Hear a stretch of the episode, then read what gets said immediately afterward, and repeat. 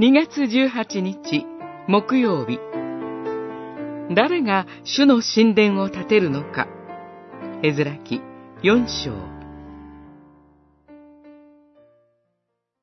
しかしゼルバベルとイエシア他のイスラエルの家長たちは言った。私たちの神のために神殿を建てるのは、あなたたちにではなく、私たちに託された仕事です。私たちだけで、イスラエルの神、主のために神殿を建てます。四章三節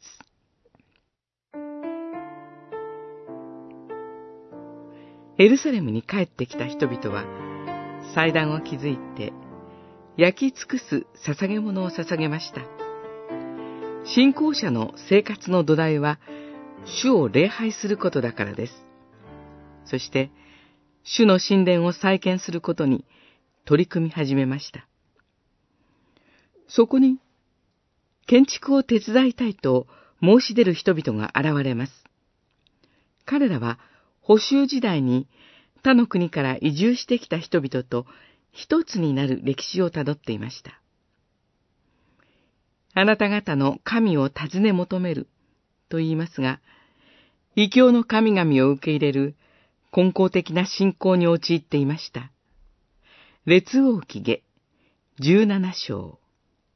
そのため、ゼルバベルをはじめとする指導者たちは、彼らの申し出を拒み、神殿の建築は、私たちに託された仕事です、と答えます。